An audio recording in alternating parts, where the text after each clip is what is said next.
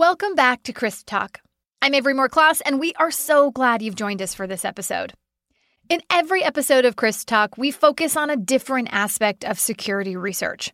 That could be specific research being done or research methodologies being used by our members at the Center for Research on Security Practices, or CRISP, at Wilfrid Laurier University. Our goal is always to tell a story that helps you, our listener, understand the work we do and the really interesting topics and methodologies involved. Because the work of our researchers is so different and far reaching, we choose a new format for each episode of this podcast that best fits the story we're trying to tell. And today, that's a dynamic panel discussion. For this episode, we were given access to three incredible researchers working with aesthetic approaches to researching security studies.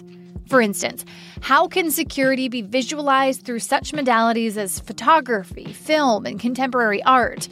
And how do these unique ways of seeing help us to think about the relations between space, power, and surveillance? That's exactly what we're going to talk about today.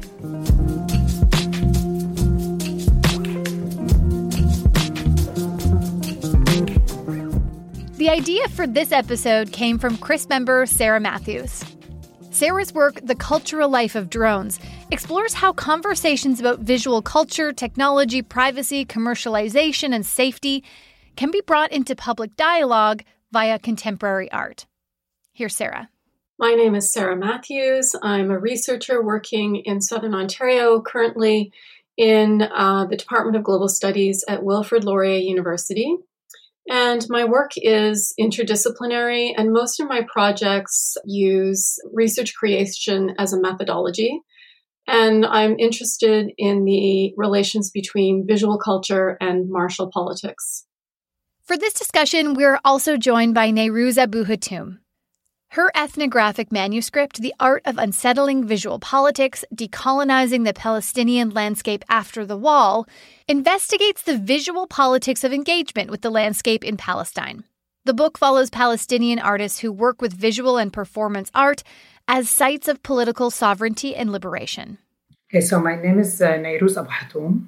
I'm an assistant professor in the Department of Sociology and Anthropology at Concordia University in Montreal, in the unceded territory of the Kanien'kehá:ka Nation, uh, in Tiohtià:ke, also known as Montreal.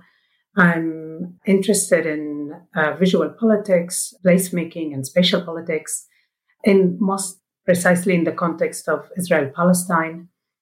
And yeah, that's it. Lastly, we're welcoming Brett Story to this discussion. Her second feature length film, The Prison in 12 Landscapes, explores the hidden world of the modern prison system by examining the impact of mass incarceration outside the prison walls. My name is Brett Story. I'm an assistant professor of image arts at Ryerson University. I'm also a documentary filmmaker and a geographer, and my work tends to concern issues of state violence and social control. So I do work on the carceral state and geographies of the prison industrial complex.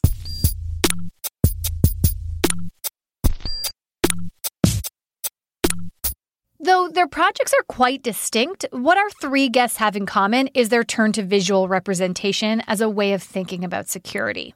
And so today we're talking about visualizing security studies and how scholars are working with different aesthetic approaches to research.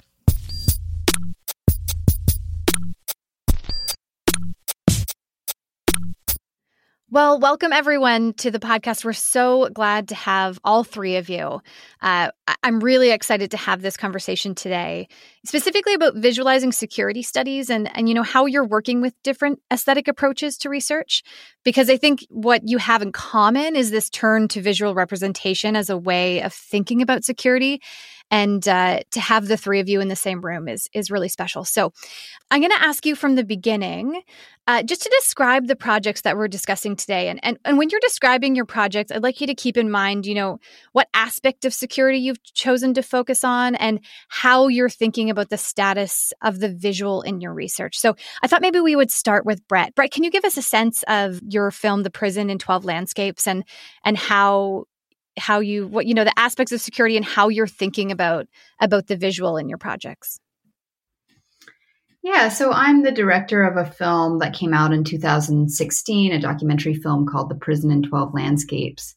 And that film was a somewhat unusual kind of film um, in regards to representations of the US prison system because it was a film that never shows a prison, either the outside or the inside of a prison. And the aim instead was to um, situate its investigation into contemporary carceral life um, in a sort of set of diverse geographies. Um, so the film is composed of 12 vignettes, each, ta- each, each which takes place in a different outside landscape.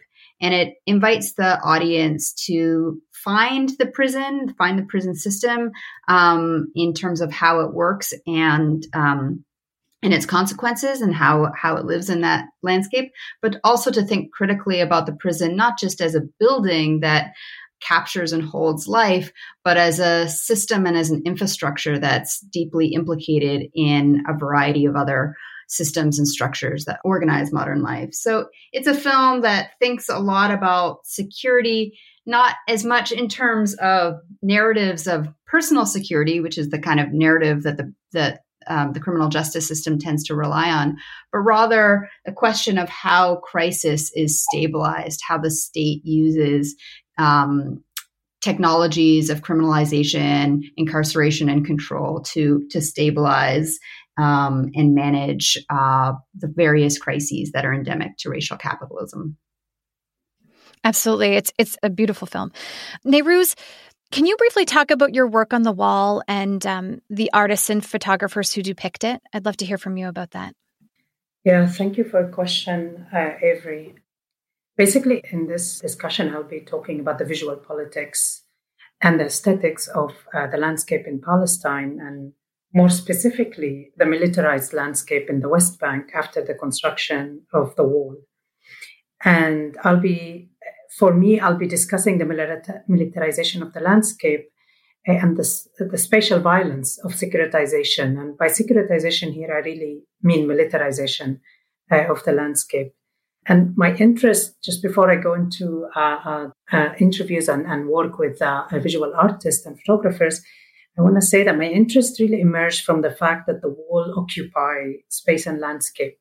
Uh, and more recently, I'm also interested in the wall as a security uh, architecture that also uh, operates in uh, particular ways in relationship to Palestinian time or temporality. But I'll be more focusing in this discussion on the visual aspect and the visual politics.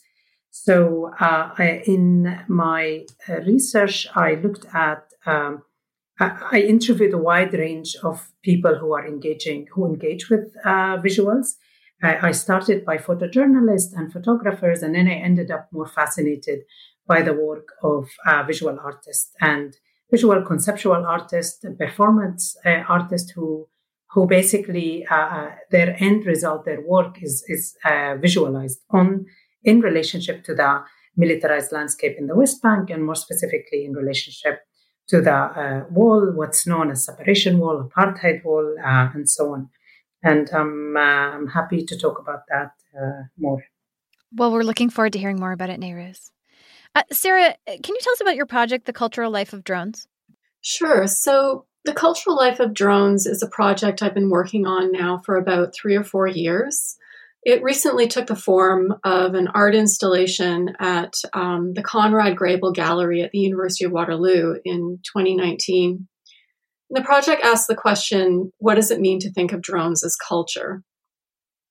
So the term drone, um, you know, it refers to a diverse range of systems, I'm going to call them, from kind of like really small quad crop quad rotors that could fit in your hand to um, big solar powered military aircraft that can fly, you know, at 70,000 feet for weeks at a time and have a number of different purposes, both related to security um, but for this project, I'm looking at drone systems not just as technologies, but also for the ways they animate particular ways of knowing and being known.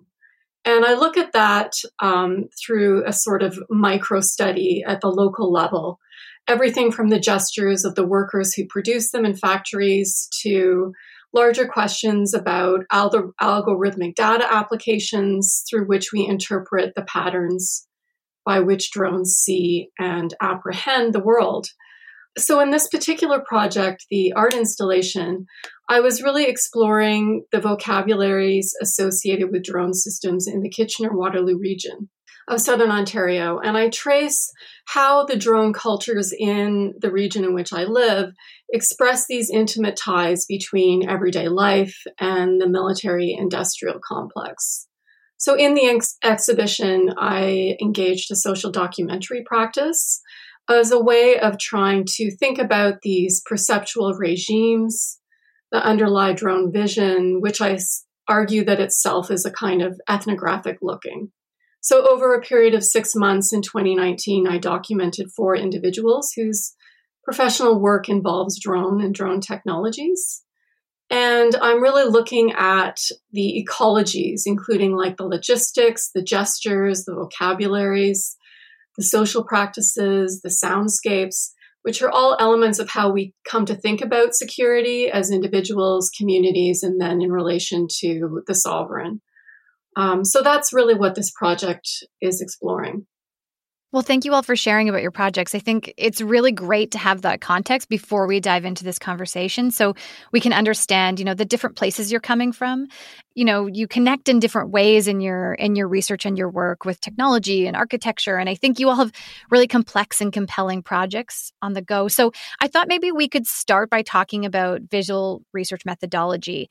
Each of your projects are inherently dealing with surveillance, power, and space. And so I wondered if you could help us think about the relations between those three. How do visual research methodologies help us to to connect surveillance, power, in space? And maybe Sara, since you just finished talking, I'll, I'll have you continue. I mean, like you talk about bringing life to drones. Can you tell us about about the research methodology and and how that relates to how you want people to see your work? Sure. With this project, I've been really thinking a lot about um, visual ethnography um, which is a which is a field of of of um, or it's an approach that that is anchored a lot in um, anthropological work. Um, but it's it's also an investigative method that you know ethnography involves the study of experience, um, and typically for ethnographers, it's seen as a kind of deep learning that attends to the nature of phenomena as it is lived by people. But as as you're all probably aware, ethnography, you know, also inv- involves the writing up or representation of those experiences in narrative form, and and as such, it's kind of a troubled practice in of itself. Um, you know, Avery, you talked about relations of power, and ethnography is itself a discipline steeped in histories of colonialism and imperialism, where practices of looking can repeat these kind of Orientalist moves.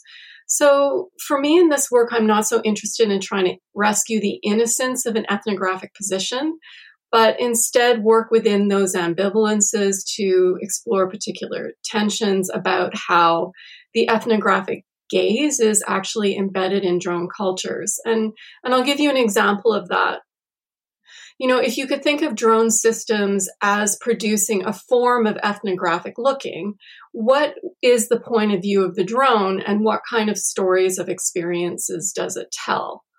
Uh, this is the idea of drone vision um, that the exhibition I created tries to engage with. And the spatial aspect is really important here because it offers a way to explore what I call the networked infrastructures of drone technologies and a local example of that that I found in through the work of my exhibition was the manufacture of um, these sort of sensing systems that they use on um, military drones for, for the most part. But here, right here in Ontario, in Burlington, um, Wescam, which is the Canadian subsidiary of the US arms manufacturer L3 Harris, they have developed and manufacture this electro optical infrared imaging and targeting sensor system. Um, and they they have over like 500 million dollars a year of, of, exports for for this sort of technology and canada is currently under scrutiny for their compliance with the un arms trade treaty for their export of Wescam sensors for, to Turkey. So that's just a small example of how like an approach to visual ethnography can be used at the local level to explore some of these networked infrastructures of, of uh, drone technologies that my project is interested to, to think about. Now, to Nayrouz, Sara talks about answering this question through the point of view of the drone. And I think for you, you're grappling with how artists struggle with representation of the border wall and its visual violence. And so I wonder if you could give us a sense, moving from technology to artists, how you're using visual research methodologies to help connect that surveillance power and space idea. Thank you, Avery, for the question. And uh, definitely it's fascinating, Sara, when you talk about uh, the, the way in which drones um, could be theorized in terms of doing an ethnographic work and it definitely speaks to to my work as well because I'm interested in uh, clearly in, in uh, as an anthropologist we do ethnography. So it's a very good question. Um, uh, my work or the way I I grapple with the question of methodology, it's uh, really coming from this. Uh, uh, I mean, I'm more I'm more grounded in visual anthropological research, but um, more specifically anthropology of the visual and not really producing my own films or or uh, or uh, photography or whatnot uh, um, about about my research. So more kind of anthropology of the visual. Now, what happened is when I uh, I was living. I mean, I have to uh, maybe I have to tell you a story to try to uh, give you kind of a sense why I was very much affected by the wall. from 2000 to 2004, I was living in Jerusalem. I was doing my undergraduate degree there uh, and before that, I was in Nazareth in the north. Um, and uh, in, in around 2003, 2004, the wall started to make an appearance. The Israeli military, uh, uh, it, it's, it's a military structure. So the Israeli military built the wall uh, not as a border, but as a security uh, measure or as a colonial, a colonial kind of violence that is enacted on the space. Um, so um, so when I, people were shocked and people were very much affected by this very ugly structure that is now uh, uh, uh kind of confined them into spaces and uh, hinders their movement and at times dis- displaced some families to, and dispossessed them from their lands and whatnot. So it becomes this kind of militarized uh, structure that also functions uh, to displace and dispossess and, and, and incarcerate. So then I started thinking in, in, in this research, uh, and it's really uh, coming out of my PhD. How, how do I talk about this story without centering the wall as the main element? How do I basically save the Palestinian landscape? How do I recover it outside uh, without centering the wall? And this question actually, I was thinking about it more and more after the fact. I was more interested in the story that tried to show how the wall is horrible, how the wall is um, uh, visually is uh, uh, cutting people's like or hindering uh, people from not only moving but from seeing the landscape, from actually relating to their space. I mean, it looks like a prison in some areas like Qalqilia, like Jerusalem, uh, Bethlehem. These these cities in Palestine that are extremely central today, they look like ghettos or prisons. So then I started thinking, how how do I tell a story of this ugly structure? Uh, and I found really working with artists and with photographers, uh, mainly Palestinians. I actually started by talking to both Israelis and Palestinians, and I realized there is a whole different epistemological kind of uh, for, uh, ground or, or, or, inquiry that drive uh, Palestinians and Israelis. Uh, who work with the wall, but for Palestinians, and then I basically more centered on the Palestinian narrative, and that's what I'm doing at the moment in my book project. Um, uh, I started to talk to them and I found that there is so much um, discomfort with this, with dealing with this ugly structure that is very photogenic, uh, that is very uh, in your face and very kind of, cle- it, it can be clearly or easily used in an artistic manner, either through graffiti, which is actually the first visual engagement with the wall was through graffiti, or then through photography and, and art exhibition and performance art, and I can speak about it more details if if you ask me later about the kind of different work that uh, really caught my eyes. Uh, so methodologically, I think um, it's it's uh, it's a really tricky question because now I'm more and more thinking that maybe I shouldn't center. Uh, I shouldn't basically bring back the, the the strength and the violence of the wall into my text, but more thinking about subversion and the way in which Palestinians subvert, cross, uh, destroy, and and uh, and uh, um, dismantle or climb the wall.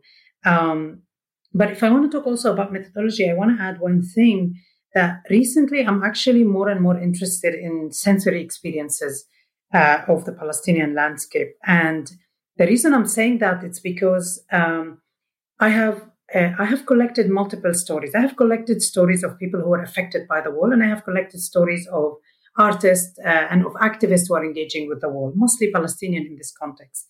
And then I learned that people, when people talk, when I've interviewed artists, there is a whole vocabulary of sensory experience that I'm missing uh, in in when I talk when I then kind of represent their work in my writing. So I'm more and more now interested in in in the way in which uh, this sensory register, uh, the way we know the world, can actually create very interesting uh, questions.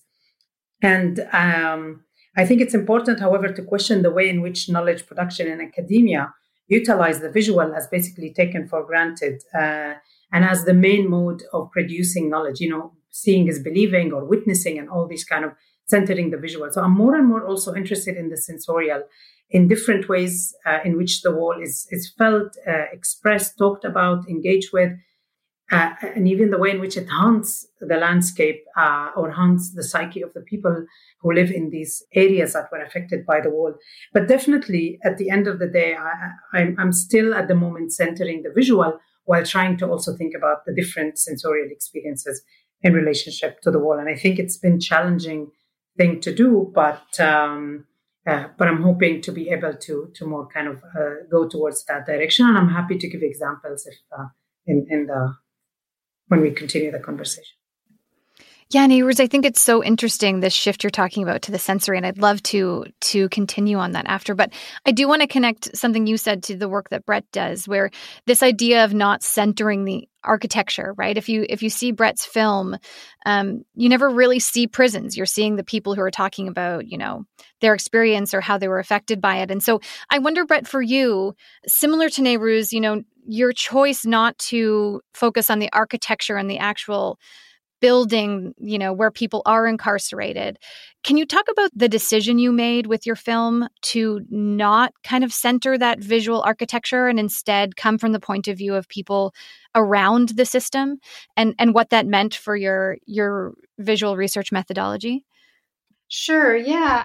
I mean, this discussion around using the visual as a means of knowledge production, I think, is really interesting. I'm I'm trained as a geographer, but I have a practice as a filmmaker, and I think that geography and, and filmmaking actually have a lot in common. And one of the things that they have in common is an investment in uh, the question of seeing, the question of the visual, and the, the question of how our everyday landscapes, the in, the spaces that we inhabit and move through, are in various ways mystified such that we don't necessarily see how power is organized to to produce the the world as it appears to us let alone how it might be otherwise. So for me the the starting point in thinking about this project that became the film the prison in 12 landscapes um, one of the starting points was a very sort of basic observation, which is that prisons themselves are spaces of disappearance. Um, this is by design and by definition, right? They they disappear or they attempt to disappear. The people inside them they're they're deliberately organized as spaces that take punishment out of the public realm and put it, you know, privatize it, and not in a economic sense, but privatize it in the sense of like being something that the public no longer sees happen. The, the, the state is inflicting punishment on uh, people, but we don't see it in the same way that we would have during the era of um, public displays of, of bodily punishment. So prisons disappear or attempt to disappear the people inside them. They hide people behind these high walls, these security fences, armed guards, um, etc and they themselves are increasingly disappeared from the dense spaces where many of us live and, and move around. So prisons today are built far away from urban areas in remote hinterlands, far away, out of sight. They're hard to get to. I mean, I've had experiences trying to to Google Map a, a penitentiary that I'm trying to get to, and and realizing that it's in some way redacted. Um, they're also really in, in, interestingly.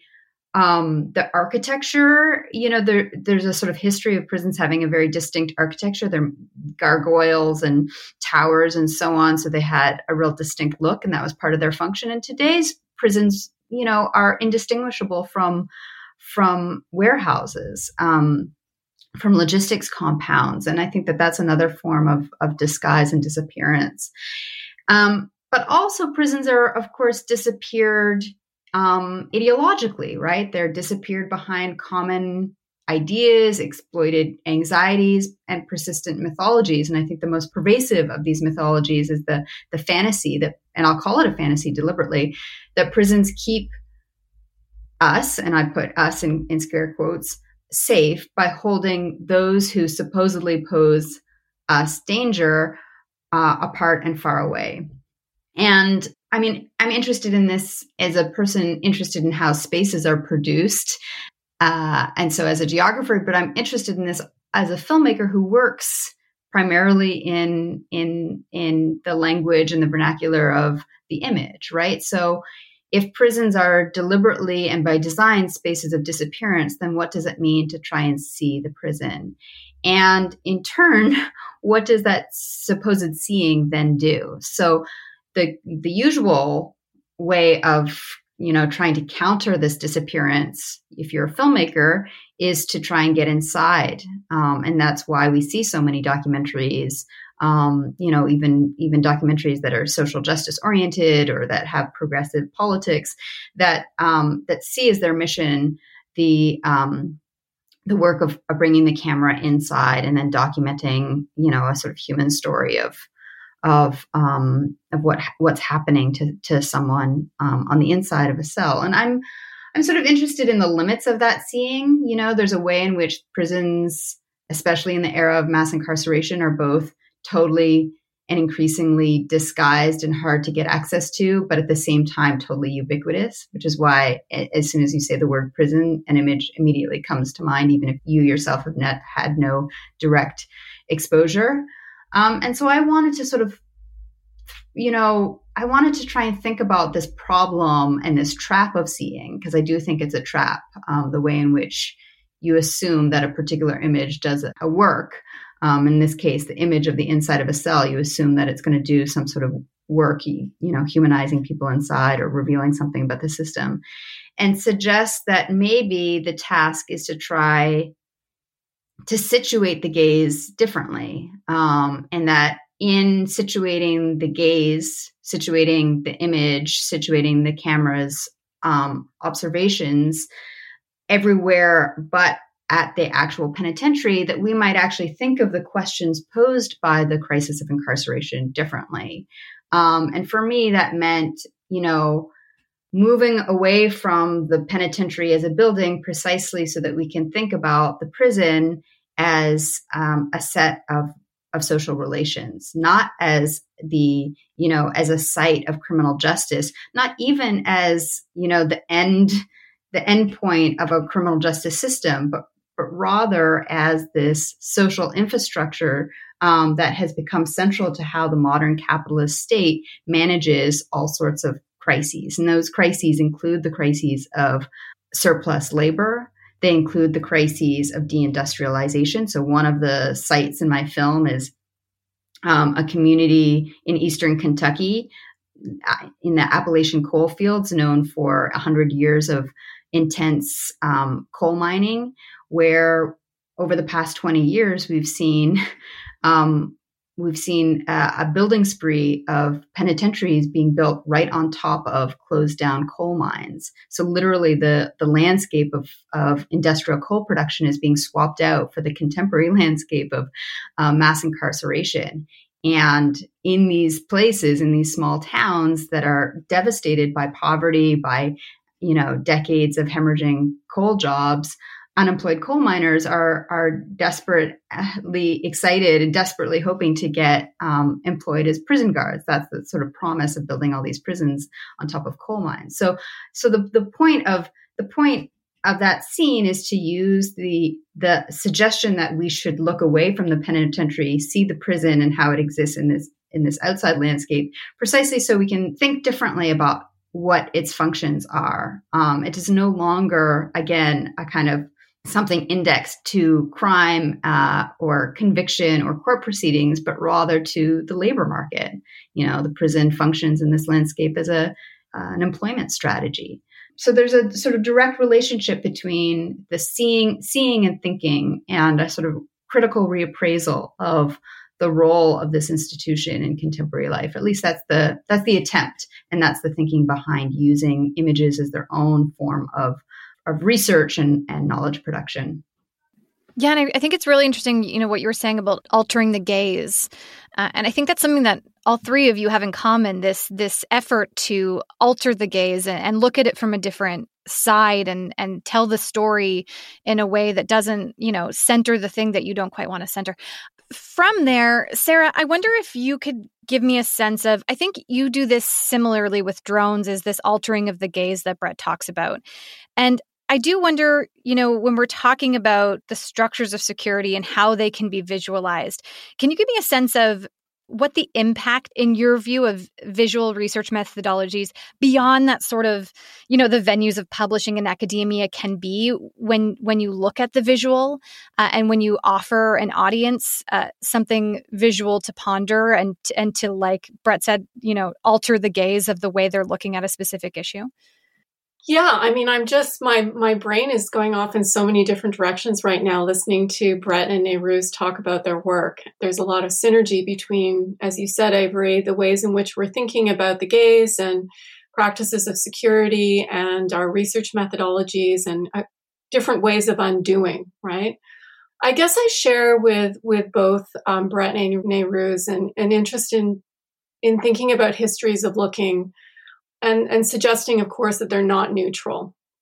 And indeed, with photography, which is the practice that I use, the visual practice that I relied on in my um, art installation, I would say like the very development of the ca- of camera technology is tied to surveillance and its military applications. Um, so drone technologies they have enabled remote forms of sensing. And what I mean by that is, you know, cameras gather light as data that can then be reproduced in a photographic image that others see. Um, and and in doing so, these forms of sensing they kind of extend the range and scope of visual capture and therefore even the range of the human field of perception. And this did come up in i'll get to the second part of what you you asked me which was you know what this looks like when you're engaging people in conversation outside of academia. So i think with my project arguably i'm saying that drone technologies have changed our capacity for vision what or who it becomes possible to see when and why and so with the documentary project, I'm working with the concept of the drone gaze as a way to really interrogate how vision is both historically situated and technoculturally mediated. For example, how do these visioning regimes, such as the sensor that I mentioned earlier, how do they alter the ways in which we learn to see?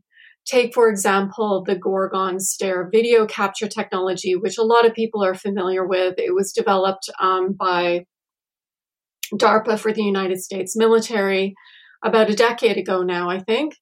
And it has the visual range to be able to capture up to 50 square kilometers of data resulting in detailed real-time video capture of uh, like an entire city right?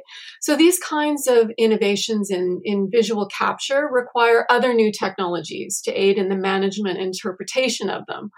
And there you see like the united states uh, under trump coming up with the algorithmic warfare cross-functional team which is like a, a current example but, you know, these kind of developments in visual capture techniques have long been associated with innovations in industrial technologies and in particular with military vision. So how technologies of seeing might magnify and expand the space of the battlefield.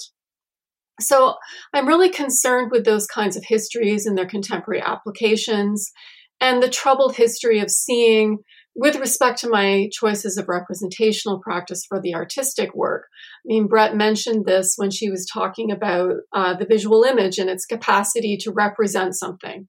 Um, and I'm also interested in destabilizing that notion. So, in terms of the impact this has beyond traditional venues of publishing in academia, because I did this art installation and I had members of the general public come through, as well as lots of students in different kinds of classes.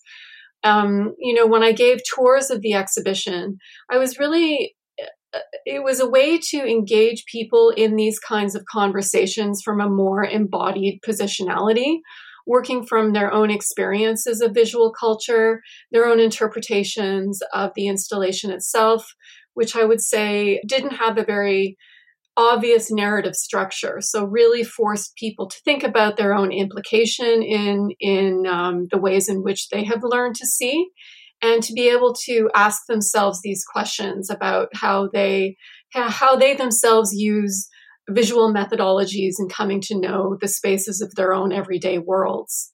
So I really do think it had a different kind of impact had, than had I. I mean, I am writing about this for a chapter in a book on creative approaches to military studies, but I do think the you know the work with visual methodologies allowed a different kind of engagement that is more in line with the kind of work I'd like to produce as a public intellectual or a researcher who's interested in kind of upending the ways in which in which the visual continues to support like systems of racial capitalism and, and white supremacy.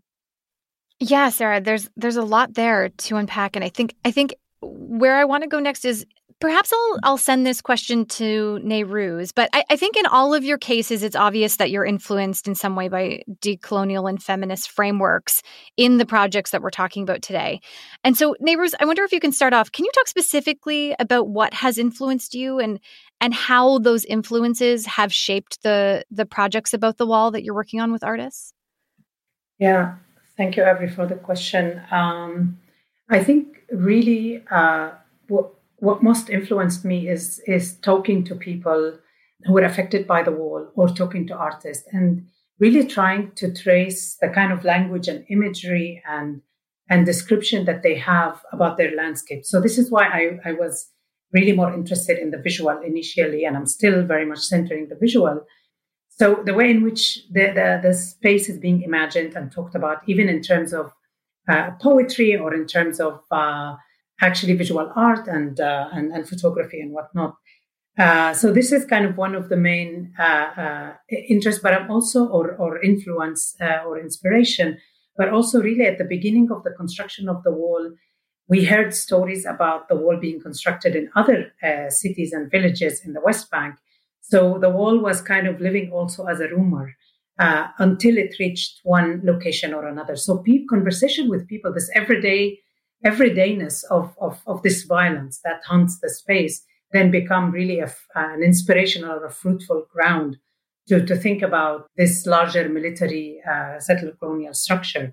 Uh, but also in terms of theoretical uh, influence, uh, I'm really uh, influenced by. Initially, I was really interested in in in writings like Eyal Weizman, also Gil Hochberg, um, Nicholas Mirzoeff, those academics, academic writing that were facing uh, the state or talking about violence or critiquing violence from uh, centering the state and and uh, the security apparatus or the military military apparatus in their analysis, kind of to to expose them to reveal them. and I think it's a very useful approach. However, I'm also really influenced by more decolonial and indigenous, uh, critical indigenous and critical race studies. I mean, especially when we look at critical race studies and, and uh, uh black studies, you have a whole uh, uh, uh, very like a like a history of of, of writing about incarcer- incarceration, displacement, dispossession, and so on, and how kind of security have has a race racializing aspect to it. But also, indigenous and decolonial studies uh, are becoming more and more influential in my work. And it's translated through me center, centering the artist and their work, uh, centering the way in which the artist grapple with the question of, of, of the wall uh, in their spaces and how they try to kind of subvert the spectacle of violence. Uh, so I'm, I'm really interested in uh, uh, Audra Simpson's work uh, on refusal and recognition. And actually, it's really coming uh, uh, empirically from my conversation with the artists, especially those who said, I refuse engaging with the wall. I want to present the landscape without the wall or talk about the effect of this violence as it haunts the Palestinian landscape but without necessarily centering the wall.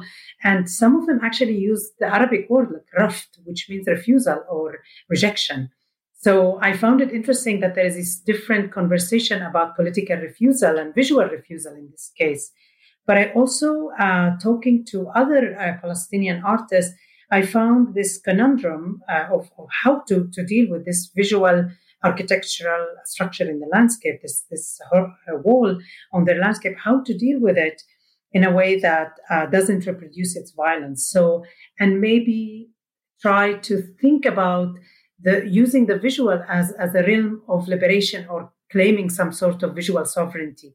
These are still kind of questions that I'm trying to to to, to uh, more empirically. I'm I'm, influenced uh, uh, uh, uh, Uh, uh, uh, by the people who talk to me, by the artists. So I'm, I'm influenced by their vocabulary or their way in which they conceptualize their work through sovereignty and refusal and liberation. And in fact, I would say artists in this case that I spoke with are actually their, their words are theory. They're producing theory through their work and through their words without necessarily being sitting in the academy. Uh, I'm also very much influenced by Palestinian writers like Nadera Shalhoub Kevorkian, like Rima Hamami, Helga Tawil Souri, uh, who theorize the, the space and the, and the occupied space uh, in the context of, of, the West Bank more specifically, uh, through looking at checkpoints at all these military structures that kind of uh, uh, control dominates people's life, but also how people, especially women, so uh, uh, kind of uh, contested through their body. So how their body become a site of of resistance. And I mean, also, if I look, if I want to talk about indigenous methodologies, and I think Macarena Gomez Barris' recent book, The Extractive Zone, talks about submerged perspective uh, and I'm also interested in the submerged and subterranean perspective in the way in which Palestinian literally dig tunnels under the to, to be able to escape, uh, uh, to, to cross the wall.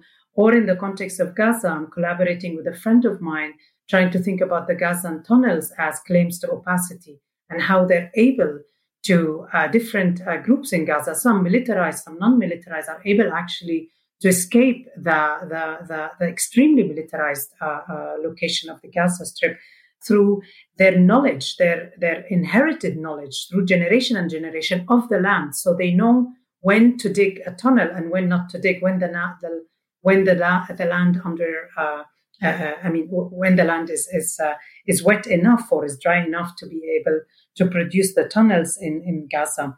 And finally, kind of looking at the way in which this violence seeps into the everyday, I'm also really influenced by Veena Das's work on violence and the Nayrouz, I think something you said almost not reminded me of Brett's work, but but I thought it was a good connection. This idea that you know you're grappling in your work with that security has a racialized aspect, and that inherently connects to this idea of incarceration. So, I wonder, Brett, could you similarly on that question talk a little bit about how uh, you're influenced by decolonial and feminist frameworks and and whether there's a potential there for that kind of approach to decolonize thinking or practice or, or both uh, in the work that you're doing? I'm very influenced by and and feel like i'm a student of but also a participant of a political project known as prison abolition and i, I think prison abolition is itself deeply feminist and um, in concert with decolonial theory and practice. And it's it's really shaped how I think of my work um, politically, but also methodologically. Because part of what prison abolitionists, you know, people like Ruth Wilson Gilmore, Mariame Kaba, Angela Davis, many others, who see themselves as um, not just radical activists um, and and practitioners of liberation organizing, but also as theorists, people who understand that analysis is also necessary, uh, a necessary tool to liberation. and to, and to the, the broader project of, of getting free. Um, you know, what they repeat over and over again is something that becomes a kind of organizing premise to my work in Prison in 12 Landscapes, which is that, you know, the prison is a set of relations. And so what does that mean? What does that mean to, to give to visualize that, right? It's a bit of a heady concept, but um, it's it's dialectical in orientation. It suggests that we we can't think of prisons as a static system outside of the um, the organizing political economy in which they emerged as a strategy and tactic of state um, punishment and control, and in which they're constantly adapting and changing. So, one of the questions Ruth Wilson Gilmore asks is, you know, not just why do we see prisons as a emerge as a modern form of preferred state punishment, you know, 200 years ago, but also what is its changing relationship to to racial control in particular, to anti-black state repression in particular, and then at what moments of contingency do we see the state lean even harder on policing and prisons as a form of crisis management. And so thinking about mass incarceration not as an aberration nor as a, you know, um, a reflection of a changing popular mood, but rather as, again, something where we can track the numbers and we can track the money, right? So, mass incarceration, which is the catch all term we use to describe a sharp spike in incarceration rates, um, started in the United States in the early 70s, which is also where it started in other countries like, like Canada, um, especially countries, in particular countries that saw widening gaps between the rich and the poor and increasing reliance on what we call neoliberal policies. Um, so those include experimentations in state retreat from its welfare provisions, increased uh, financialization of all spheres of, of economic life and growth, and a variety of, of, of forms of responsibilization, and so on. So, I mean, abolition is again, it's a it's a theory and a project and a movement that's deeply rooted in the imperative is essentially rooted in the imperative of enabling mass freedom right? It's a struggle it's a liberation struggle. And in that way it's you know i'd say feminist theory is also liberation struggle and decolonial theory is also liberation struggle. I feel like it's really important to think about the work we do as researchers and as artists as being accountable to projects. So one of the things people always ask me is like, you know, you're an activist, you're a prison abolitionist. Why don't your films look like typical activist films? Like they're not very messagey. They are slightly opaque. They take an oblique approach. Like it doesn't that sort of defeat the purpose? And and I, I take my cue again from these these radical theorizations of um, the evolution of contemporary racial capitalism, which remind us that we need to think about we need to be historical and material in our thinking. You know, what confluence of factors produces a particular set of outcomes? What are the power struggles that produce a particular landscape? How could things be otherwise? I mean, a liberation struggle is nothing if not the reminder uh, that things can be, could have been, and can be other than what they are. That we don't have to have 2.2 million people in the United States in prison. We don't have to have 33% of incarcerated women in Canada are Indigenous women, despite them being only 3% of the broader population. So once we remind ourselves that that's not how we have how it had to be or how it has to be, then the the political imperative is to figure out the points of contingency and therefore the points of vulnerability that make action possible. And to me as a as a not just a visual researcher but as an artist as well as a scholar i think about um, how art intervenes in the place of the imagination. And in order for it to work it needs to um, invite someone to meet it. So i try and produce images and films that don't just tell you what to think that don't just offer an analysis but offer you a way into developing your own analysis um, and that give you space to think and to ask questions in order to produce not just not even knowledge exactly but consciousness and i think that that is something that i also get and am inspired by in terms of the the work of of decolonial feminist and abolitionist scholars. The the interest in and belief in political consciousness and its role in political struggle. Thanks, Brett. I actually I just wrote down art intervenes in imagination. I really love that. I wonder over to Sara, you know, just to finish off, I, I, would love to to hear your answer to this question about about how those, you know, decolonial and feminist frameworks influence influence the the projects that you're working on with drones and and the uh, the way you're presenting it visually. Well, I think, like my colleagues, um, you know, I'm also deeply influenced by the work of uh, feminist critical cultural theorists and how their work interrogates experience in relation to histories of transatlantic and plantation slavery, uh, settler colonialism, carceral geographies, and, and racial capitalism. But I do want to point out that, you know, with, with drone research in the last 10 years, there's been kind of an academic industry that has really expanded. And there's been some excellent critiques. In fact, a recent article in Jadaliyya, um, an online um, magazine, there's an article by Dalitzai and Gomkar who suggests that um, it's predominantly white settler researchers in the global north who have kind of capitalized on this movement producing ethnographies, monographs, workshops, symposia, etc., that so-called like study the effects of drone warfare on communities without ever engaging those individuals as intellectual in- interlocutors in their work. Um, so I was really interested in Nayrouz's suggestion that it was her, her working with, you know, artists that enabled her to think about different ways of conceptualizing the violence of the wall.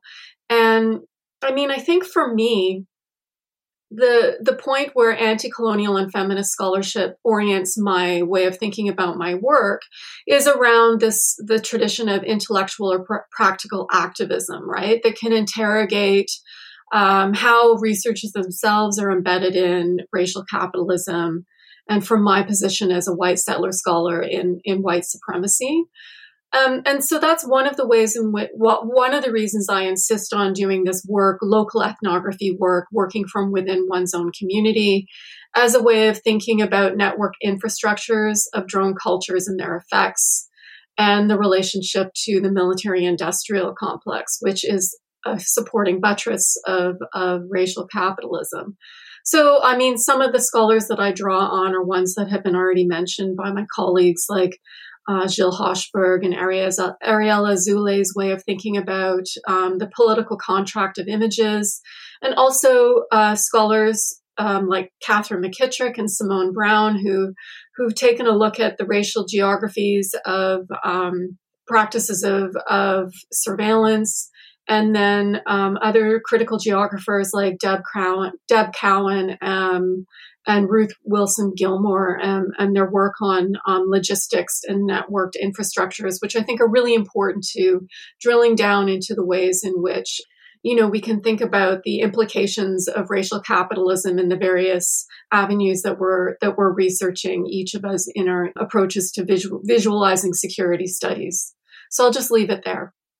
Wonderful. Well, I just want to say a big thank you to all of you, Sara, Nayrouz, and Brett, for for being here and for having this really interesting conversation that I know our audience is really going to appreciate. So, to have you all in the same room was an absolute pleasure, and and I thank you all for being here and for sharing your work with us.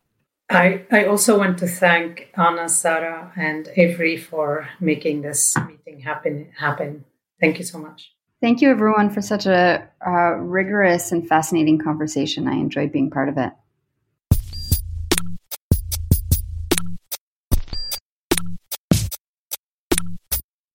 Thank you for listening to this episode of Chris Talk. We owe a huge debt of gratitude to our wonderful panelists today. Brett Story is an assistant professor of image arts at Ryerson University. She is also a documentary filmmaker and geographer. A link for more information on her film, The Prison in 12 Landscapes, is in the show notes of this episode. Nayrouz Abu Hatoum is an assistant professor in the Department of Sociology and Anthropology at Concordia University. A link for more information about her manuscript, The Art of Unsettling Visual Politics Decolonizing the Palestinian Landscape After the Wall, is included in the show notes as well. And Sara Matthews is an associate professor in the Department of Global Studies at Wilfrid Laurier University.